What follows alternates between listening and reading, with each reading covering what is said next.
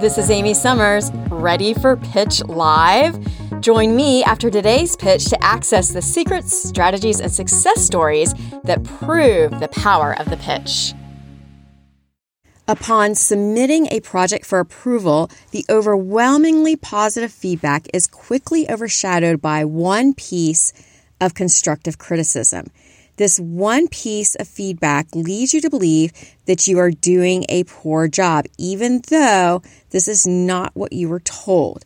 Before you set your mind down this path, consider the detrimental impact negative filtering can have on your self confidence and personal growth.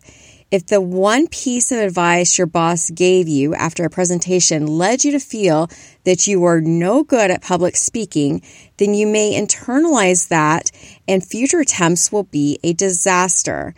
This vicious cycle of negative filtering can lead to higher anxiety and lower self worth. Furthermore, it'll sabotage your next attempt at public speaking. The pitch challenge today Ask your friends, colleagues, or boss for an objective opinion on your performance or achievements to gauge your abilities or progress. If you have become entrenched in negative self talk, listen carefully to what others objectively report. Then write down all the positive feedback your friend, colleague, or boss shares and focus on each one individually.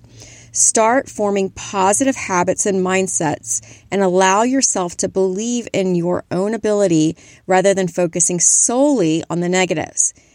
Instead, view the negative feedback as what it truly is a missing puzzle piece to become even greater than you are right now.